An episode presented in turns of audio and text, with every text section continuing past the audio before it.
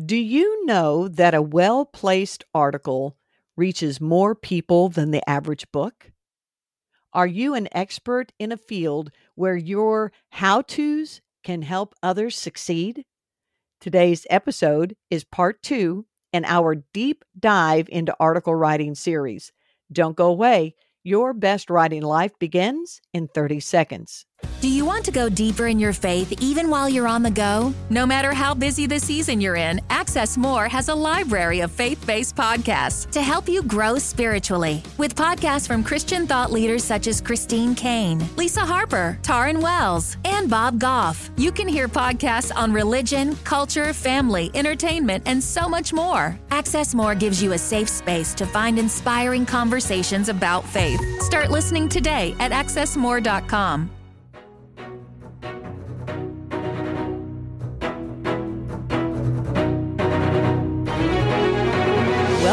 Your Best Writing Life, an extension of the Blue Ridge Mountains Christian Writers Conference held in the beautiful Blue Ridge Mountains of North Carolina.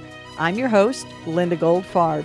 Each week, I bring you tips and strategies from experts in the writing and publishing industry to help you excel in your craft. I am so very glad that you are listening in. During today's episode, you'll learn about writing instructional articles. My industry expert is Linda Gilden. Linda is an award winning Amazon best-selling author of the Linked Personality series, Mommy Pick Me Ups. Mama was the queen of Christmas, personality perspectives, called to write, why you do what you do, words to live by, called to speak, and articles, articles, articles. And she has several ghost written books as well. As a freelance editor and writing coach, working with publishers and individuals, Linda encourages others to make their writing the best that it can be. She is a wife, mother, and grandmother of the six cutest grandchildren in the world. Her greatest joy is spending time with her family.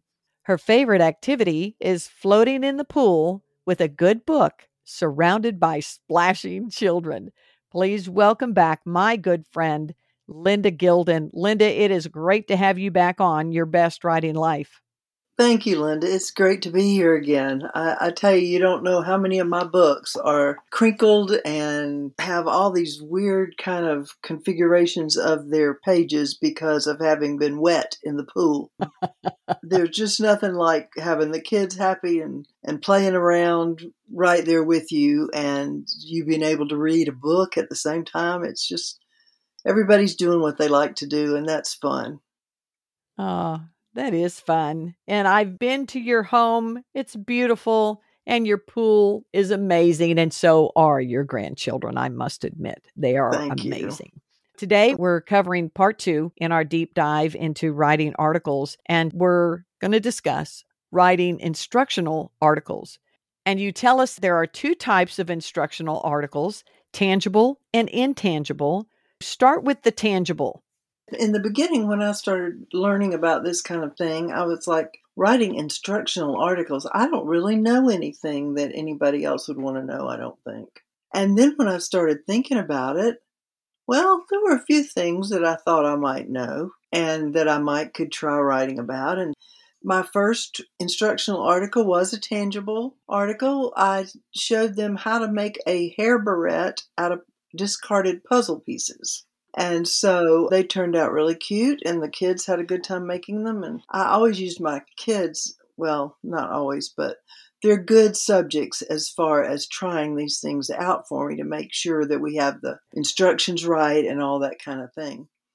But the next time that I had a tangible assignment, it was snowing that day. And so my three kids each had a friend over. So we had six children there. The editor called me and I was, oh, this is perfect. Kids, come here. I've got something for y'all to do. And so I gave them each a different manner of making paper mache masks. And I gave them each a different way. One of them I uh, did some tinfoil into a ball. One of them I blew up a balloon. One of them we used just newspaper. One of them we just let them do freeform. You know, I tried to think of all the different ways we could do it to find out the very best way to do it. And so they sat around my kitchen table and had a great time and we made paper mache masks. Now, the only problem with that was I made up my own glue to the mask out of um, starch and flour and those kind of things that you usually use for paper mache. Well, when the article galley came back to me, they had switched the numbers around. Oh, and no. yes, oh no is right because it was just nasty to work with. And I called them and I said, I'm sure I think that you've got this backwards. And they said, Oh no, we tried it out here. And so it went to press like that. And I don't know how many people messed up their kitchen really bad over that extra, extra little bit of liquid that, that was in the paste. But anyway, we did it. We waited till they dried and we painted them and um, the article came out and it was a fun thing to do. I was going to say, you're going to have to tell me which one wound up being the best way to make that paper mache mask. The best way was the one with the balloon. The one Okay. with the tinfoil was good, but it added so much weight. The newspaper Ah. worked well, but you really want something that you can take out of the center. And so just sticking a pin through it and popping that balloon took care of that. So Fun. that was the winner. The tangible, the I guess the easiest way to tell you to remember a tangible article is when you finish with your article, you should have something you can hold in your hands. Mm. In other words, it's not something like depression or or Okay. relationships or something like that that's not tangible. It could Keep be how mind- to build a birdhouse. Yes, it could be how to Okay. build a birdhouse. Boy Scouts love these things. Hmm. And um, so that's pretty much what your intan- your tangible is that you are going to end up with something to instruct other people how to, to make that thing that you can touch. A lot of them are written like one, two, three, four, five steps or whatever. And that's perfectly fine to do it that way. But if you're going to do it that way, you need to go over those steps several times to make sure you have not left something out Mm. because leaving one point out of an instructional article can just make it not work. Well, then on the intangible, what would that look like? The intangible article would be something like my journey through depression, or it could be something like Christmas is coming up and my sister in law and my brother don't get along. How can we make that a pleasant situation for everybody there? So you still got instruction and you still might want to have one, two, three, four. You might want to insert some personal stories there that gives you opportunity to share with them your journey, actually how it Mhm. went. Why did how did you know you had depression? How did you know Mhm. that you were getting better? Did you consult a doctor? Did you, you know, what were the steps for you in that? One thing that we need to be careful about when we're doing intangible how to's, especially, is for instance, you're writing, you decide to write the article about depression, and you're trying to get across what it feels like in the beginning and then in the end. Well, if you're writing my journey to depression, and you start with your journey and you keep writing, and all of a sudden you think to yourself, oh, I better put in here what are the 10 steps that you know would be good to recognize people who have depression. I know those two sentences right there don't seem to go together, but this is what I'm trying to say. If you're telling your story and you jump in with the 10 things that you ought to look for, you're intruding on your story and you're kind Oh. of taking a rabbit trail. What I would do in a situation like that, I would continue my story. And then, as a sidebar, and you know, sidebars are just like a box that's maybe off to the side or at the, across the bottom. And in that box, I would put 10 things to look for if you think you may be depressed or if you think your mom is depressed. And in that box, I would list those things because then it would not intrude into your story. Mm. So when we have instructional articles, where do we place these? What's a good location where we can say, hey, I can query this particular place in order to get these articles out there? Right. Well, here again, we're going back to our big question of who is the audience? because if you're going to make this fly fishing lure or whatever they call them in fly fishing, that is something very appropriate for your fly fishing magazine. But if you think that you make the best banana bread in the world, probably fly fishers are not going to be necessarily big time cooks. Now, they might if it was a fish dish. Oh, that sounds good. Fish dish. If it was a fish dish, that may be, that may be true. But as far as like something banana bread or a dessert or something like that, I, I would think they would be more interested in the fish and how to cook the fish they have caught. And so think about that way if it's a children's magazine, you wouldn't probably put the article about depression, you wouldn't pitch that to them, but you may take it and and write an article on how to repair your stuffed animals when the stuffing starts coming out or something like that. You know, I can remember many times we spread the sheet over the kitchen island and we put on masks and we had all these things laid out with our stuffed animals who were beginning to come unstuffed. And my sister and I would, we were the doctors, of course, so we came in and we'd stitch them carefully up where all the stuffing was coming out. And so they had to spend some time in the operating room. You know, you, that would be great for a children's magazine but and maybe a mother's magazine, but not something sporty. So look at your audience because you you got to think, okay, maybe it's a business. It's for busy business women. How about that? And so you good. wouldn't want these elaborate dishes for meal times. They would be more interested in an article. Plan ahead five meals for the week that take 30 minutes to fix with three ingredients or something like that. Right. You could really provide some help time wise for the businesswoman. Maybe even something about organizing her closet or her clothes so she could quickly get them out in the mornings, or how to teach her children to have their clothes picked out for the next day. Something like that that would be practical for a busy businesswoman. I don't know right now how many periodicals there are. There used to be thousands, and of course, a lot of them have gone totally digital that's one thing that you have a choice of so many articles. Mm-hmm. You just have to look in the market guides in the writer's market. And both of these, there's a Christian market guide, and there's also what's called a writer's market, which is a secular guide. And it is probably two and a half or three inches thick. And mm. you can go, it's topical, so you can go look in there and find a lot of magazines you've probably never heard of. Most people don't know there's a left handed window washers magazine. Uh, I mean, no there idea. are so many magazines, but some of them, like I say, have gone all digital, which is not a bad thing because when they're digital, they can put more articles on a website in most cases than they could in a print book. That's right. Because every time they add one into the print, it increases their cost. Right. So, you know, this is great for them to be able to do digital and us. Um, and we don't have to worry as much about word count. There will be a word count that they prefer, but we don't have to worry about it being typeset into a specific space in an eight and a half by 11 magazine or something of that sort. So digital Correct. is there far reaching, a lot of availability. This is this is really good.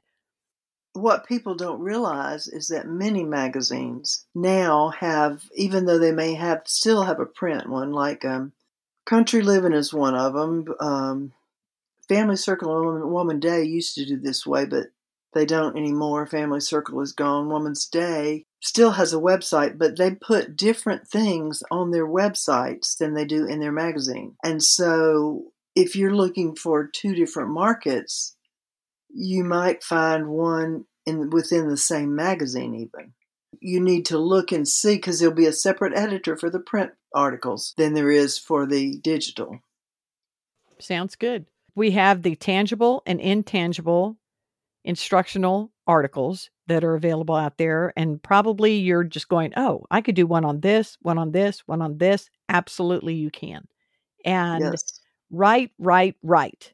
We've got to get the words out so that people can be tangibly prepared, something in their hands, so that they've got something that they can walk away with, or the intangible where we're helping them in their maybe their spiritual life or helping them cope, not necessarily something that they have in their hands, but Right. more of a how did you get through this in your life?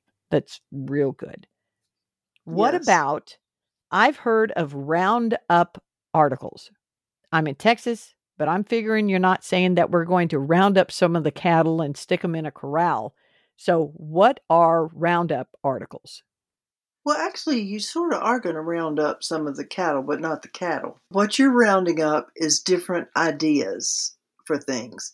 You've, I know you've seen these articles, and most of the listeners probably have too, where there's a page or it could be a spread. Now, the difference in a page and a spread is a page is a page, and a spread encompasses two pages, usually right beside each other. And so sometimes you'll be asked to do a one page, which you can fit about maybe five four or five opinions on, and then a spread. Of course, you could get more on those. But the point is, readers kind of get excited about them because they go, oh, this won't take me long to read. And usually it begins with a question of some sort. Um, I've done one on how to potty train your child, you know, and it was very interesting. The different ideas that I got there. I've done one on Easter observances, you know, what was your most e- favorite Easter memory? I've done some so, we're we're things like asking other people. We're we're bringing Yes. in other people's thoughts on this. Yes, this is not all you have to write for this is a short beginning paragraph graph and a short summary paragraph at the end. Everything in between is something that people have written and sent to you. You've you sent a letter or a question to certain people and you have chosen those because you can't really go out your front door and run around your cul-de-sac and ask everybody that lives there this one question because you're going to put their names and probably their states or something like that. And you want to you want your demographics to be varied. So if it's appropriate you want some men and women. If it's something that happens all over the country then you want to ask somebody in california somebody in michigan somebody in texas somebody in south carolina and maybe somebody in maine. You want them spread out all over the country because you don't want to just focus on one part of the country so Okay. the demographics is something that you need to think about. The gender, the question itself, it may be a totally female gender question, it may be a totally man question. And so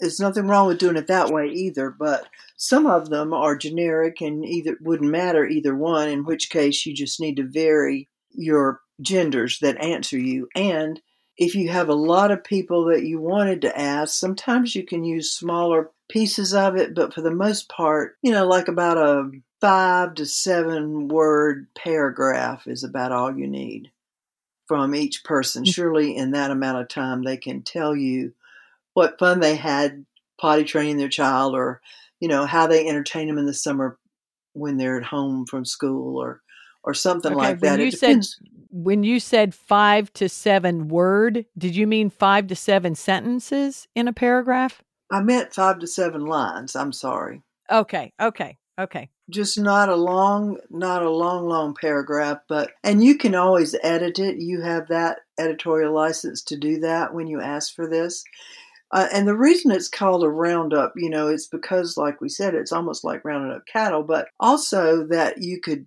combine some of the other kinds of articles with it as well if you were going to do a profile celebrity article you might combine that with your question that you're going to ask in your roundup article and it could be all celebrities. Now, celebrities are not the quickest ones to get back to you as far as information.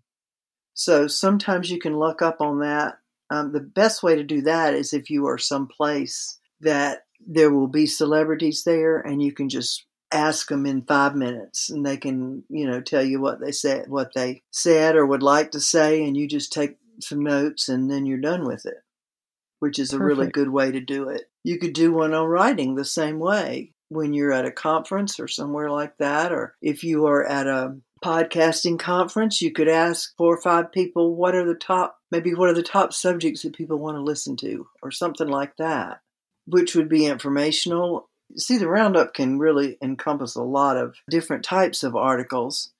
you don't want to get too much in there, but people don't realize what you're doing. Usually, if you've got Roundup and you've got a celebrity or uh, a holiday, or they don't really realize that you've even paid any attention to that. And here again, every article needs to be tailored to whatever publication you're pitching it to. That's why your audience is so important because you need to know what is it that you can pitch to them that they would be interested in. And the bigger magazines, you can go online and if you click on media, they will have a media kit that tells you everything in the world you'd want to know about that magazine. It gives you demographics, it gives you what they're looking for, it gives you their editors' names and how to submit. And there's just a lot of information out there if we just know where to find it. Beautiful. So that's a good little tip. Most people don't know those things exist. Um, some of them have just like one sheets, but then there are others who have really pretty big packets for their media section. So that's always good to know. Always good information. Go and get that media kit submission. We want to find out how they do that or what their needs are. And we want to give them what they want. Oh, absolutely. They won't take it if they don't want it. so we've Well, really got then- to work and- hard. That's right. Which brings us to your giveaway offering to our listeners is a submission formatting for their articles, correct? Yes, and it's something that they can just go by um, if they they. I mean, they definitely need to read it as well, but they can just use it as a guideline now. And sometimes now that we send so many things digitally, you know how when you copy and paste something from like Word and put it in email and it goes just kaflooey everywhere. They say don't worry too much about the kaflooey part as long as you have all the information in there. But I still write mine in the same format and then I transfer it over to the email. So email is a good way for them to keep up with it. But when I first learned to write, which was many, many years ago, there was a book called Manuscript Formatting and Submission. And I don't think it's in print anymore, but I learned to write really writing from that book because I would lay it out anytime that I was going to do an article and I would make sure my article looked just like the articles that they were being pitched so that you know I knew how they liked them and the first time I ever wrote for Writer's Digest I had the magazine open beside me and I said okay they use a title. Check. They use a subtitle and I was like oops didn't do one of those so I had to go back and do a subtitle. Then I would do okay now let's see they have subpoints they have um, every about 250 words there was a bolded statement there bef- between each section that's what i'm talking about there. They put those about every 250 words. They had a bio note not a bio not even a short bio. A bio note is one sentence. And there's all Hmm. kind of these bio things but when they say a bio note that means you got to say everything you want to say about yourself or your writing in one sentence. Wow. Sometimes that gets hard, especially if you have a book that you wanted to sneak in that le- in that sentence somewhere that's coming out soon. But for the Writer's Digest, that's how I did it because that's how they did it, Right. and so that way it, I was able to recreate their format, meaning that they don't have to do a lot of work to it when they get it, and that's very helpful. That So- is. We don't want to we don't want to make it difficult for those receiving our articles to use them. Let's give no, them the what they need you can make the way it, they want. Yes, Right. There's Very less good. work for them, so That's what we want. Make it easy peasy. right for sure. Well, you've done it again. You've given us incredible instructions on writing instruct- instructional articles. And I can't wait for the next episode. And everyone, you're going to love it. I'm not even going to tell you what it is. You're going to just want to tap into each thing that we're doing on this deep dive in writing articles. Oh, Linda Gilden, I can't wait for you to come back on.